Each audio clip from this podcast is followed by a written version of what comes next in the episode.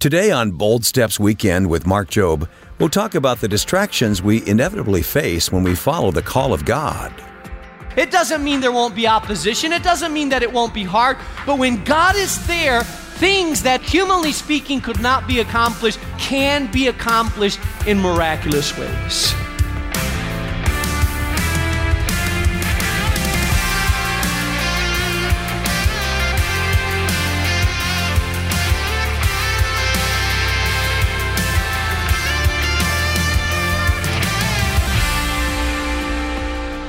Welcome to Bold Steps Weekend with Mark Jobe. Mark is the senior pastor of New Life Community Church in Chicago, and he's also the president of Moody Bible Institute.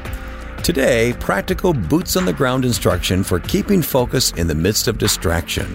That's the title of this current message, and Pastor Mark wraps up his thoughts on the subject in part two of the teaching coming right up. We're in a study of Nehemiah and how he was able to stay on task in the rebuilding effort God had called him to. And there's a lot we can learn from his example. Remember, if you miss any part of our current series called Rebuild Your Life, Your City, Your World, you'll always find us online at boldstepsweekend.org and listen to any past program or learn more about this series. Again, that's boldstepsweekend.org. Now, with part two of Keeping Focused in the Midst of Distraction, here's Mark Jobe with today's Bold Steps Weekend. Nehemiah's opponents try to get him into a dialogue in the plain of oh Ono and he sees past that and says, No, I'm doing a big work, I don't want to stop. Then they start rumors about him and attack his motives, and he refuses to get involved. He says, That's not true. God strengthened me, and he moves on. Now, this is the most devious distraction, the most subtle, below the belt kind of distraction. It's the pseudo spirituality distraction. Now, look what it says. It says, One day I went to the house of Shemaiah, son of Delaiah, uh, son of Mehetabel, who was shut in at his home. And he said, Who are these people? Well, besides being people with weird names, they were people that were prophets and prophetesses. Uh, they were religious people uh, people that uh, were known to be the people of God, religious orders.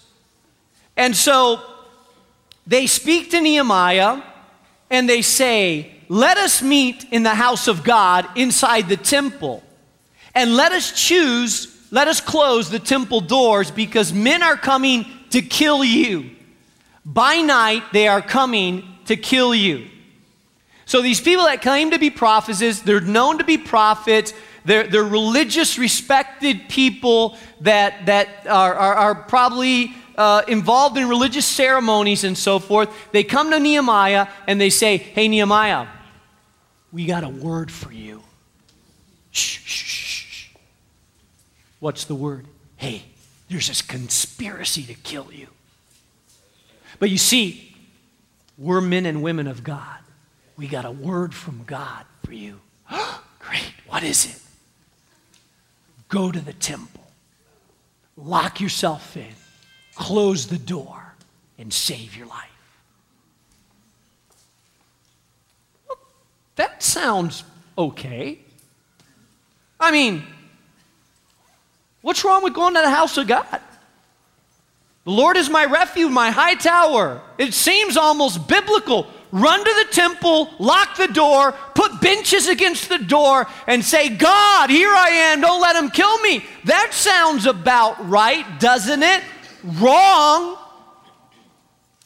You see, here's the thing not everybody that comes to you whispering in your ear that they have a word from God for you is from God. That, that may be a flash to some of you. But do you realize that not everybody says that thus saith the Lord is from God? Now, now let me clarify here before I, before I move on in this section. But let me, let me just say that I do believe I do believe that God speaks, and I believe that God gives us words. In fact, in the New Testament, it talks to us about that, and it says that do not despise prophecy.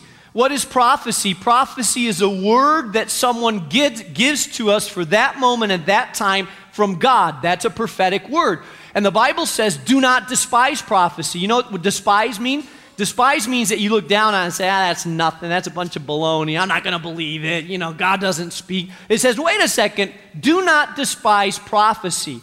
But then it goes on to say, but test that which is good and cling to that and cast away that which isn't, isn't good. So here's the thing don't despise prophecy, but make sure that you test it, discern it, and make sure that it's from God. Because not everybody that says, Thus saith the Lord, is speaking from God.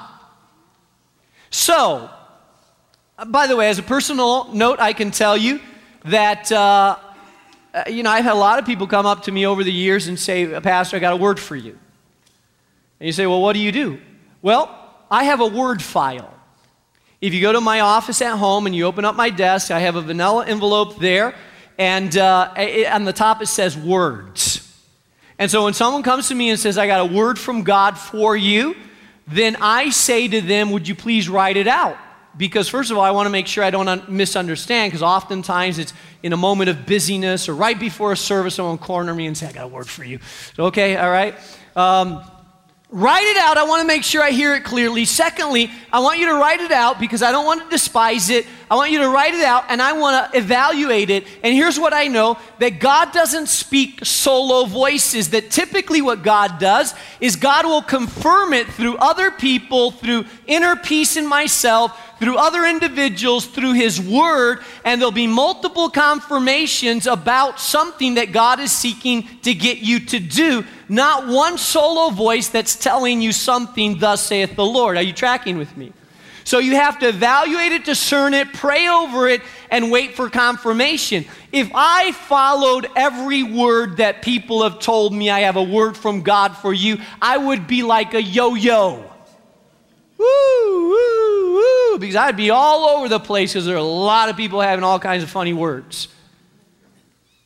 And so we need to discern it, not despise it. So they came to Nehemiah and said, We got a word for you, Nehemiah. You need to run to the temple, lock the door, hide yourself in there. Now, here's the other thing I want you to make sure you understand about words God does not contradict himself. So remember this if you ever get a word that violates or is contrary to the revealed written word of God, then you can be sure that it's not of God if it's contrary to what's already revealed in Scripture. Remember that.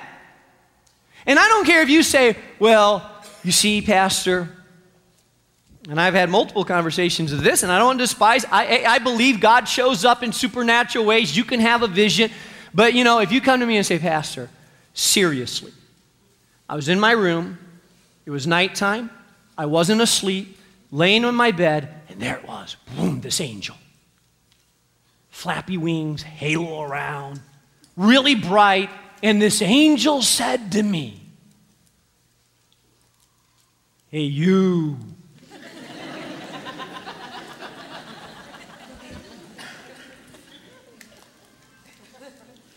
Go marry that person. and you say, Pastor, this is a vision, a revelation. I mean, I know it's got to be from God. I'd say, okay, well, wait, wait, wait slow, slow, down. First of all, who is that person? Well, I know if it's another married person currently married to a spouse already, that, first of all, no wrong, no, not from God. I know if it's an unbeliever that the angel said, go marry him, maybe you can convert him and get him to follow Christ. Know that's not of God either. And here's what I know the Apostle Paul says, though an angel from heaven revealed to you any other gospel than that which we have already preached to you, let it be a curse. What Apostle Paul says, I don't care if it's an angel and his cousins, flapping wings and glory and filled and light. If an angel speaks contrary to the word of God, be assured of this it's not the right kind of angel. It may be a fallen angel, a wrong vision, distorted because everything that God has can be imitated and duplicated in the realm of the dark realm. Are you with me? You see, anything good of God can always be duplicated some other distorted way. I don't care if it was an angel. The question, I don't doubt that you saw an angel. I don't doubt that you had flashes of light and heavenly visions. The question I ask is, what did it say and what was the message? And if that message contradicts what's already revealed in the Word of God, here's what I can guarantee it's not of God. And I have people all the time saying, well, you know what? This person said that something appeared to them okay, you know, if something appeared to you, if, if people are going to some tree because someone had a vision about a tree and they're lighting candles and kissing a tree and holding a tree and hugging a tree, listen, you say, well, they say it was a real vision. Well, uh, that, that's fine, but let me ask you this Does it bring glory to God through Jesus Christ? If it doesn't, it's not of God. No, you, Pastor, you should see, you see the sap coming down that tree. Doesn't that look like Jesus' face? Mm, I don't know, looks like Che Guevara to me, or, or I can't really tell real good. The point that I'm making is this, is that just because you feel like something supernatural, test every spirit, test every experience, and you need to understand what is the message that is being proclaimed because there's a lot of stuff out there that's said in the name of God that's not necessarily of God.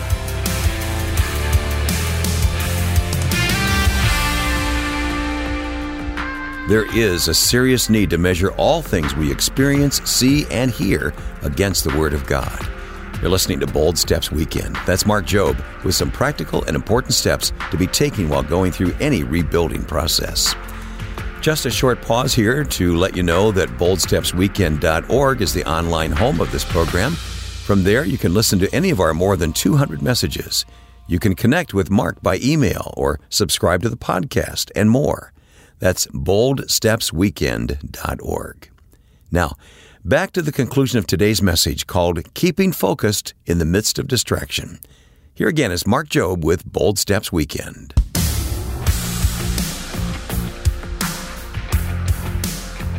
Now, now, I believe that God speaks, and I don't question God's ability to speak to us, but I'm really be very careful when you say, God told me to tell you.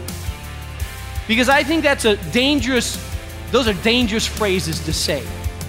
Because you go around telling people, God told me to tell you, means like, it almost makes it sound like you can't be wrong.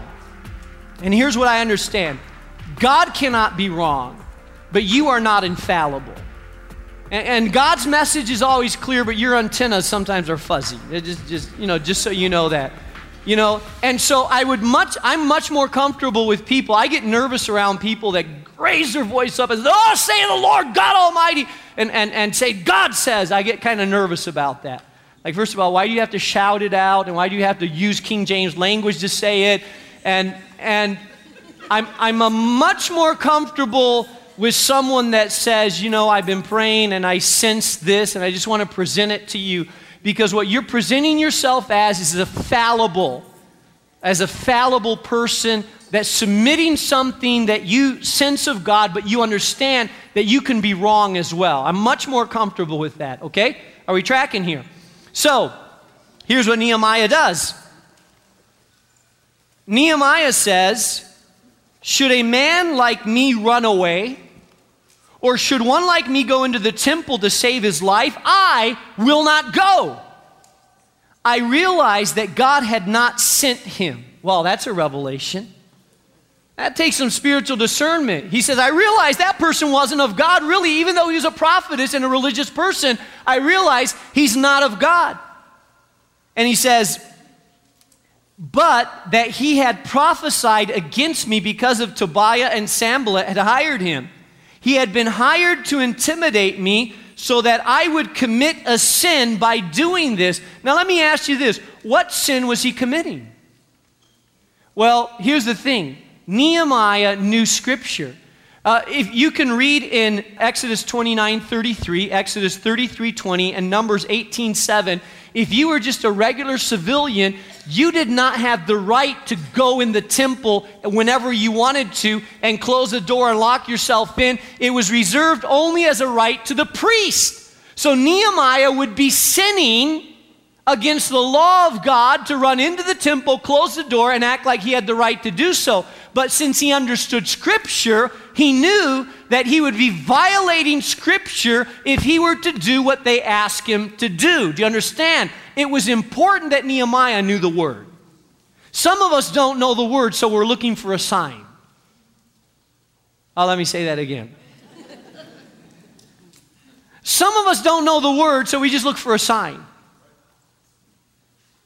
Lord, well, I don't know. I'm, I'm just confused as whether I should really initiate a relationship with this married man. He's unhappy in his marriage, anyways. He told me that. And his wife's already thinking of divorce. Should I initiate a relationship with this person or not? Oh, Lord, give me direction.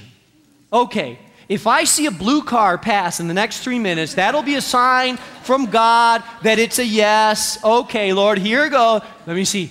No, no, no. A blue car! Yeah! God gave me a sign. Now, why are you dating that guy? Because God told me to. Wait a second. Do you realize how off the chart you are? Because if you knew the word, you would be clear about that no, that's forbidden territory and you shouldn't initiate a relationship with a married man, period, unless you're his wife. And you wouldn't have to ask for a sign because you would know the word and the word is clear about it. And when we walk in ignorance, oftentimes we need supernatural signs to confirm what's already clear in the Word of God. So know the Word. Fourthly and lastly, in times of victory, distractions are not eliminated, they just hide in the shadows, waiting for a better time. So, Nehemiah sees through the false prophecy. And he says, verse 14, Remember Tobiah and Sanballat, oh my God, because of what they ha- have done. Remember also the prophetess Noadiah and the rest of the prophets who've been trying to intimidate me. Nehemiah had greater fear of God than he had of them. Lastly, verse 15. So the wall was completed on the 25th day of Elul in 52 days. Verse 16. When all the other enemies heard about this, all the surrounding nations were afraid and lost their self confidence because they realized that this work had been done with the help of our God. I love that. Jerusalem lay in ruins for how long? 141 years. The wall had been torn down. How long did it take to rebuild it? 52 days. Okay, what is 52 days? A month and a week? Uh, two weeks?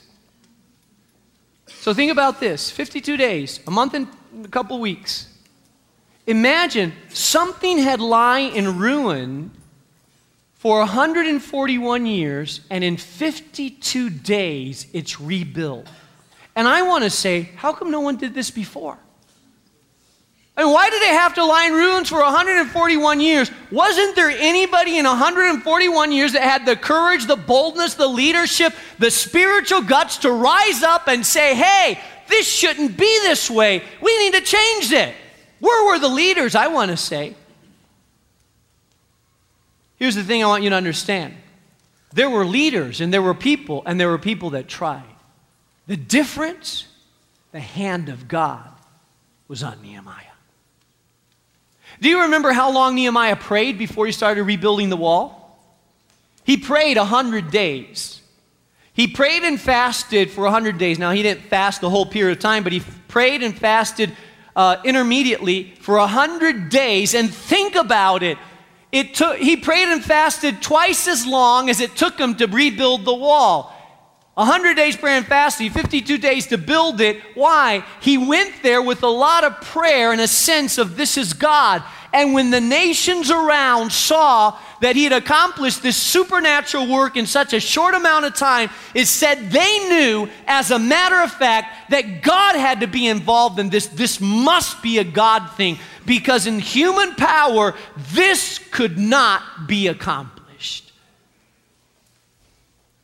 And I want to say, that is my prayer. I'm painfully aware of this great vision that God has given us and how small, under resourced, underpowered, and limited we are to accomplish this vision. But you know what? That's what makes it so exciting. Because if God is not in it, forget about it. It won't happen. And you know, I've prayed for years. I started praying this prayer when I was about 21 years, and I would tell God, God, if you're not in it, I don't want to be in it. So please don't leave. Please don't, don't let me go there if you're not there. I don't want to go somewhere and then look back and say, hey, where's God in this? God, I'm trying to do this all on my own. I don't want to go there if you're not in it. I don't want to be in a place that you're not leading. I want to be right in the middle of what you're doing. I want to stay close beside. Sometimes I need to take a time out and say, okay, is God in this? Do we really want to do this? God, if you're leading, because if not, let's wait. I want to know, God, that you're in it. Because when God is in something and his hand is hovering over us, then forget about it. Though the, though the world may be against us, if God be for us, who can be against us? Things happen in a supernatural way, doors open in miraculous ways, things that are unexplainable, things that people say, well, how could that be? Begin to occur when the hand of God is there. It doesn't mean there won't be opposition, it doesn't mean that it won't be hard, but when God is there, things that in that humanly speaking could not be accomplished with the hand of God can be accomplished in miraculous ways. And you know what? The same applies to you. You should not even consider a relocation without invoking God to give you direction about it. Uh, you shouldn't consider a job change and say, Oh, bless me, God, I've made a decision. You should be saying, God, are you in this?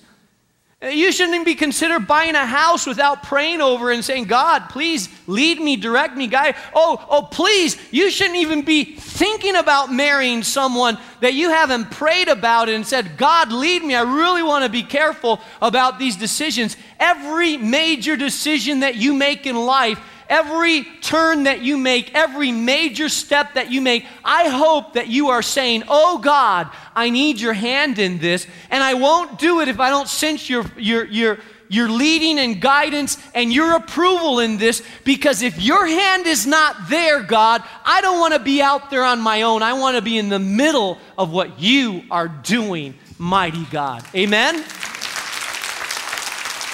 You have some priorities in life, and I hope that your spiritual walk with God is one of your main priorities. If your spiritual life is not making progress, if you're not focused, if you don't have enough time in your spiritual life to really make progress on it, then I want to challenge you. Don't let yourself go down that road for too long because you'll end up one day and ask yourself, How did I get off course? Because you got distracted out of your priority. So get back on course. Make God a priority. Invoke His presence and His hand upon your life so that you can move forward with the confidence that God is here in my life. Amen.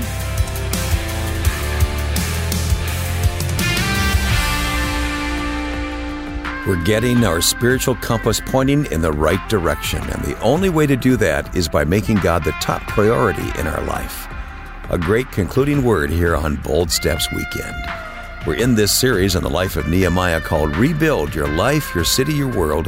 And you can listen to this message again or others in the series by visiting boldstepsweekend.org.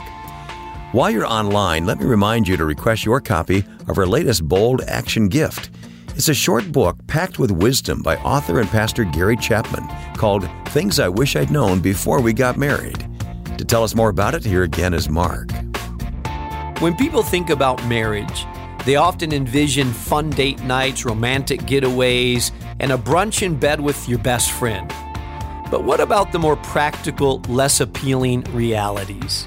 Balancing budgets and assigning chores aren't the sort of topics we find in love songs.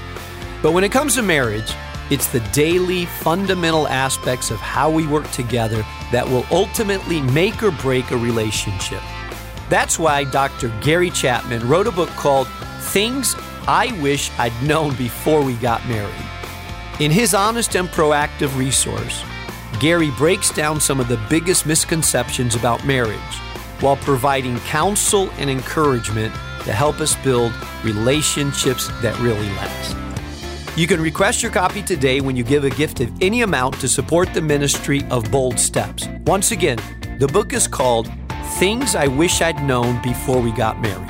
And we'd be happy to send you a copy when you go online to boldstepsweekend.org with your gift. Or call us at 866 535 5580. By the way, if you're on social media, be sure to connect with us there to gain a closer behind the scenes look at all of our ministry events. You'll find us on Facebook and Instagram when you search for Bold Steps Radio. We look forward to seeing you there. Well, that's all the time we have for today on Bold Steps Weekend. Be sure to tune in again next time as we continue our Rebuild series with a message called Securing the Borders of Your Life. You've likely heard garbage in, garbage out. Well, next time, we'll learn why we need to pay close attention to what's going in and out of our minds. I'm Wayne Shepherd. On behalf of the entire Bold Steps Weekend team, have a great weekend. Bold Steps Weekend is a production of Moody Radio, a ministry of Moody Bible Institute.